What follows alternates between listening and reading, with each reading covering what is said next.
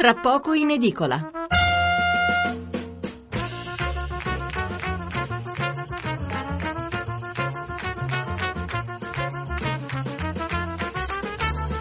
Buonasera da Stefano Mensurati e benvenuti all'ascolto di Tra poco in edicola, la rassegna stampa notturna di Radio 1.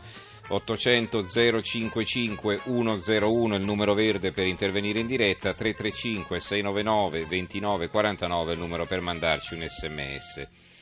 Anche martedì 21 febbraio è sempre il PD a dominare le prime pagine di quasi tutti i giornali a diffusione nazionale. In qualche caso è anche l'apertura dei quotidiani locali che oltre alla visione di assieme hanno poi anche una riflessione sui risvolti della scissione sul loro territorio. Per il resto poche notizie rilevanti, fra queste vi segnalo la brutta figura di Palazzo Chigi che senza saperlo finanziava un centro dove si praticava la prostituzione omosessuale e poi eh, altre novità sulla inchiesta Consip che vede eh, fra gli altri indagato anche il padre di Renzi. Di tutto questo però vi daremo conto nella parte finale. Questa sera, come ogni lunedì, puntata più breve, una puntata che sarà tutta incentrata sulla politica. Eh, oggi, martedì, ci sarà la direzione del PD, ma già sappiamo che non parteciperà né la minoranza né lo stesso Renzi, quindi i giochi sembrano fatti. Con l'aiuto di due politologi fra poco analizzeremo quello che sta succedendo, non soltanto nel partito di maggioranza relativa, che se si votasse oggi fra l'altro non lo sarebbe più, ma un po' in tutto il panorama politico. Nascono infatti nuove formazioni a destra e a sinistra, ma quel che manca da una parte e dall'altra è un progetto di aggregazione, mentre Grillo intanto ha le sue grane con il Comune di Roma. Allora di tutto questo parleremo fra poco, subito dopo la lettura dei quotidiani. Incominciamo dai maggiori, Corriere della Sera. Il PD e la scissione, l'ora dello strappo, Emiliano vacilla, vacilla nel senso che ancora non ha deciso cosa fare il governatore della Puglia. La stampa PD si incrina il fronte degli avversari di Renzi, sempre il riferimento è ad Emiliano. Vediamo cosa scrive l'Unità, il quotidiano del partito. Allora, la voce delle donne, è un'impostazione originale quella dell'Unità eh, di martedì 21 febbraio. Oggi la direzione, Bersagnani non ci saranno nemmeno Renzi, Orlando pronto a candidarmi. Che farà Emiliano? Perché la voce delle donne è una scissione tutta al maschile, così leggono loro quello che sta succedendo. Nove compagne ci ragionano su, dalle pagine 2 alla pagina 6. E qui è tutto un fiorire di commenti e di interviste. Allora, l'intervista al viceministro Bellanova, un congresso serve proprio a confrontarsi. Dacia Maraini, non consegnate il paese al trampismo. La scrittrice delusa considera un suicidio le divisioni. Livia Turco firma un altro pezzo intitolato L'ipertrofia dell'io maschile. Carla Cantone, il PD decisivo per la democrazia, Mila spicola se la politica non ascolta, vi sto leggendo solo i titoli perché praticamente dovrei leggervi tutta la prima pagina. C'è la psicologa Maria Rita Parsi, tentare di ritrovarsi, l'altro titolo, Ileana Argentin, deputato eh, spesso in passato critico nei confronti di Renzi, e ora invece eh, rimane nella maggioranza il coraggio di restare, poi Elisa Simoni ripartire dalla giustizia sociale.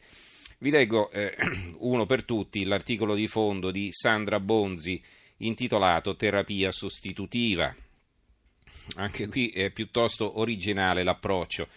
Allora scrive la Bonzi, quando qualche anno fa mio marito è arrivato a casa con una batteria, non di pentole, bensì quell'ingombrante e rumoroso insieme di piatti, casse, rullanti e tom, e mi ha annunciato che da quel momento la sua vita avrebbe avuto una svolta rock, io non ci ho fatto troppo caso.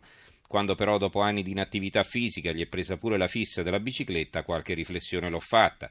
Dapprima ho pensato che avesse perso la testa per una giovanissima, era successo a tutti i suoi amici e a questo punto toccava pure a lui, confermando così la mia sensazione di essere l'ultima dei sette piccoli indiani ma quando me lo sono visto passare davanti, fasciato in una di quelle tutine fosforescenti che usano i ciclisti, obiettivamente sesso repellenti, ho capito. Si trattava di banale andropausa, una sindrome di cui, a differenza della nostra menopausa, si parla pochissimo. Peccato, perché il terrore dell'età che avanza parecchi danni, fa parecchi danni in giro, provoca un ritorno all'adolescenza che fa perdere il contatto con la realtà e in generale fa saltare relazioni che durano da anni. Rapporti nati da una passione che toglieva il fiato, costruiti passo dopo passo, limando spigolature e differenze, accettando spazi reciproci, superando fatiche, festeggiando successi, affrontando momenti brutti, esplorando assieme nuovi confini, parlando di notte e ridendo il più possibile. Con questo non voglio dire che certi matrimoni non vadano rotti, anzi, quando le relazioni diventano delle camere a gas o delle partite a scacchi, meglio darci un taglio. Ma in tutto ciò non sottovaluterei il, pa- il peso dell'andropausa, al di qua e al di là dell'oceano. Come altrimenti spiegare la svolta sempre più surreale di Mr. Trump e dello psicodramma doloroso e incomprensibile a noi umani in corso nel PD? Ci sarà un modo per salvare tutti noi da questi maschi che mentre il mondo brucia continuano a giocare a chi fa la pipì più lontano? E dai, possibile non esista una terapia, terapia ormonale sostitutiva? E quindi qui nell'ultima frase, l'ultima riga, si richiama il titolo appunto terapia sostitutiva. Il quotidiano nazionale, il giorno della nazione, il resto del Carlino, eh, apre così, eh, apre su un altro argomento e poi però ha diversi titoli naturalmente sul PD. Il congresso PD, la scelta di Orlando, mi candido, il fronte scissionista, Emiliano indeciso a tutto, le mille facce del PM Cacicco e un ritratto firmato da Femiani, poi l'intervista a Cesare Damiano, chi se ne va aiuta Grillo. Il eh, fondo qui è di Claudio Martelli, scenario fantapolitico, e il titolo, leggiamo le righe che compaiono in prima. Prima che sia troppo tardi, eh, proviamo a immaginare cosa potrebbe accadere di qui a pochi mesi in Italia, settima potenza economica del mondo.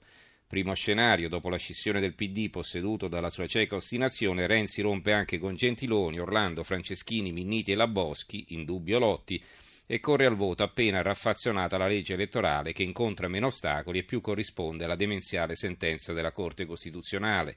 Una legge iperproporzionale con modesto premio di maggioranza per il partito più votato, che però non è il suo. Vince infatti il Movimento 5 Stelle, ma non ha una maggioranza autosufficiente. Si forma dunque un governo di minoranza presieduto da Di Maio, con Di Battista agli esteri, ma non oltre il raccordo, e la Lombardia all'istruzione, ma non oltre le medie, per non far sfigurare la Fedeli. Il governo sopravvive grazie alle astensioni divergenti ora della Lega, ora dello sciame dei partitini di sinistra, a seconda che i provvedimenti riguardino l'immigrazione o il reddito di cittadinanza. Il giornale. Renzi precipita al 22% e Gentiloni resta appeso ai verdignani rossi. Gli scissionisti del PD valgono da 8 a 10 punti. Il fatto quotidiano. Quirinale, Europa e banche frenano la scissione del PD. Paura di Grillo e Salvini, con il pre- proporzionale la partita si complica, mentre Michele Emiliano resta indeciso sulle mosse da fare oggi in direzione ed Enrico Letta nel suo ultimo appello invoca compattezza. Anche per l'Unione Europea si moltiplicano le pressioni per tenere assieme i democratici. Separarsi o no? Pareri a confronto di Bonsanti, Gomez, Colombo, Padellaro, Perina e Urbinati. C'è poi un articolo eh, così di commento di Massimo Fini, la bocciofila dei partiti che ce le hanno fatte piene così. L'articolo di fondo è di Marco Travaglio, Occidentalis Pirla è il titolo.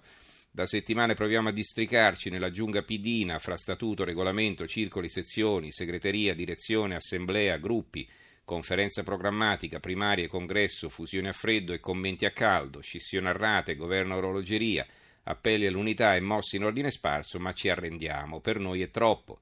Il guaio è che non capisce nulla neppure l'elettorato, evocato da capi e capetti per fargli dire tutto e il suo contrario, senza avergli mai chiesto cosa pensa. Le ultime volte che l'hanno fatto alle comunali e al referendum se n'è subito pentito.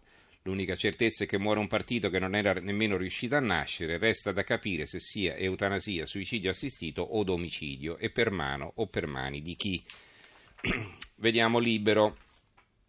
Libero ha un titolo di taglio centrale, contrordine compagni, la scissione c'è, forse la spaccatura divide anche mariti e moglie e poi il fondo di Pietro Senaldi intitolato Il centrodestra è una gabbia di matti, perché poi adesso tra un po' parleremo anche del centrodestra, perché la domanda che ci si pone è adesso che sta esplodendo il PD, che non è più il primo partito, e beh, il centrodestra che fa diviso, perché non si attrezza per costruire, costruire un'alternativa eh, appunto al PD, al governo del PD, ed è quello che si chiede in sostanza Pietro Senaldi in questo pezzo, eh, litiga come la sinistra, qui dice nell'occhiello.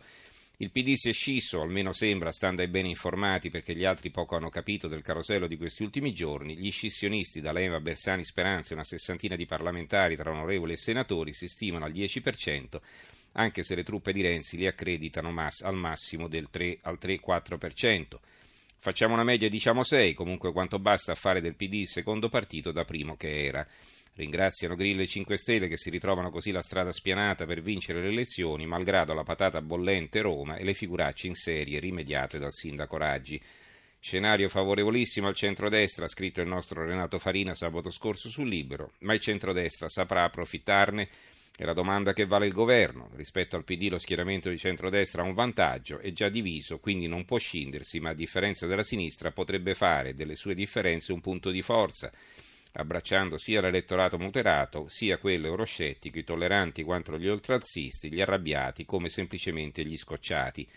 Il guaio però è che al momento questo schieramento, che stando ai sondaggi sarebbe quello con più consenso tra gli elettori, non riesce a trovare il bandolo della matassa e in attesa di intercettare il vento che lo faccia decollare vive una situazione di disagio che i più ottimisti possono limitarsi a definire crisi di identità. Il dubbio non può finire così, è il titolo di apertura, l'appello di Letta e Orlando, oggi la minoranza diserta la direzione, pressing su Emiliano, si decida. E c'è un'intervista a Cofferati, mai con Renzi, ma non si fanno così le scissioni. Questo è il titolo dell'intervista. Poi, Italia Oggi, scissione PD, un'operazione traumatica ma anche salutare perché fa chiarezza. Eh, è un pezzo di Pierluigi Magnaschi, il direttore, che incomincia così. Monica Guerzoni del Corriere della Sera annota, quando scattano le note di bandiera rossa, gli occhi di Pierluigi Bersani si velano di nostalgia. Angosciato io? Ma no, con quello che ci hanno fatto, io sono uno che è rimasto fedele agli, allea- agli ideali di, della gioventù. Ancora il foglio, una sinistra senza catene, finalmente il pezzo del direttore Claudio Cerasa, anche qui vi leggo la parte iniziale. C'entrano i personalismi, certo, c'entra l'odio antropologico, c'entra la differenza di linguaggio, c'entra il referendum, c'entra il proporzionale, c'entra il tema delle liste elettorali, C'entra il fatto che ciascun politico, come ammette Bersani, alla fine per non invecchiare mai, tende sempre a rimanere fedele agli ideali di gioventù. Nella scissione ormai inevitabile del PD c'entra tutto questo, ma per capire bene di cosa stiamo parlando e comprendere senza annoiarci come il politicismo, le ragioni che hanno portato alla frattura del principale partito della sinistra italiana, bisogna fare un breve viaggio nel tempo e andare all'origine della divisione nel campo progressista. E qui interessante l'analisi perché richiamano praticamente un saggio di Giavazzi e Alesina intitolato Il liberismo è di sinistra e dice praticamente Cerasa che avendo il PD sposato queste teorie e poi alla fine la spaccatura sarebbe stata inevitabile. Cosa vuol dire il liberismo di sinistra? È di sinistra combattere la povertà e non la ricchezza, è di sinistra provare a ridurre la diseguaglianza con maggiore apertura ai mercati, è di sinistra far emergere l'evasione fiscale abbassando le tasse e non trasformando l'Italia in uno stato di polizia, è di sinistra rendere i contratti più flessibili per creare nuovi posti di lavoro, è di sinistra combattere le rendite di posizione liberalizzando la concorrenza e promuovendo la competizione tra i soggetti di mercato e di sinistra infine scommettere sulla produttività per far aumentare i salari dei lavoratori e rendere le aziende più efficienti. Insomma, questo era il pensiero di Giavazzi e Alesina che poi, secondo l'analisi di Cerasa, ha portato alla scissione di queste ore. Il secolo XIX, PD una crepa nel fronte contro Renzi. Eh, Emiliano alla fine potrebbe restare Orlando più vicino alla candidatura. Vediamo qualche giornale eh, locale. Allora, la tribuna di Treviso, Zaia leader scuote la Lega, Berlusconi lancia il candidato, poi frena, gelo di Salvini. Tornando al PD, il Corriere di Viterbo, psicodramma PD, qui non cambierà nulla e in caso di scissioni i vertici locali, compresi i parlamentari, restano tutti dentro con Renzi. La Gazzetta del Mezzogiorno, il PD a un passo dalla rottura, qui è interessante perché Emiliano è il governatore della Puglia, Emiliano spera nel miracolo, il presidente pugliese attende una risposta da Renzi, ultimo appello di Orlando, parte la fase congressuale. La vignetta di Pillinini con una foto di Bersani, e, il titolo è Schinder List con Michele Emiliano, Enrico Rossi e Roberto Speranza, come se si stesse al cinema praticamente. Allora, eh, il Roma PD resa dei conti a Napoli e De Magistris balla sulle macerie, quadro desolante. Il piccolo di Trieste ha un'intervista a Emanuele Macaluso, il grande vecchio della sinistra, viene definito Bersani fa un errore gigantesco. Allora, ci fermiamo con la lettura dei quotidiani, ricordo i nostri recapiti 800 055 101 il numero verde, 335 699 2949 il numero per gli sms.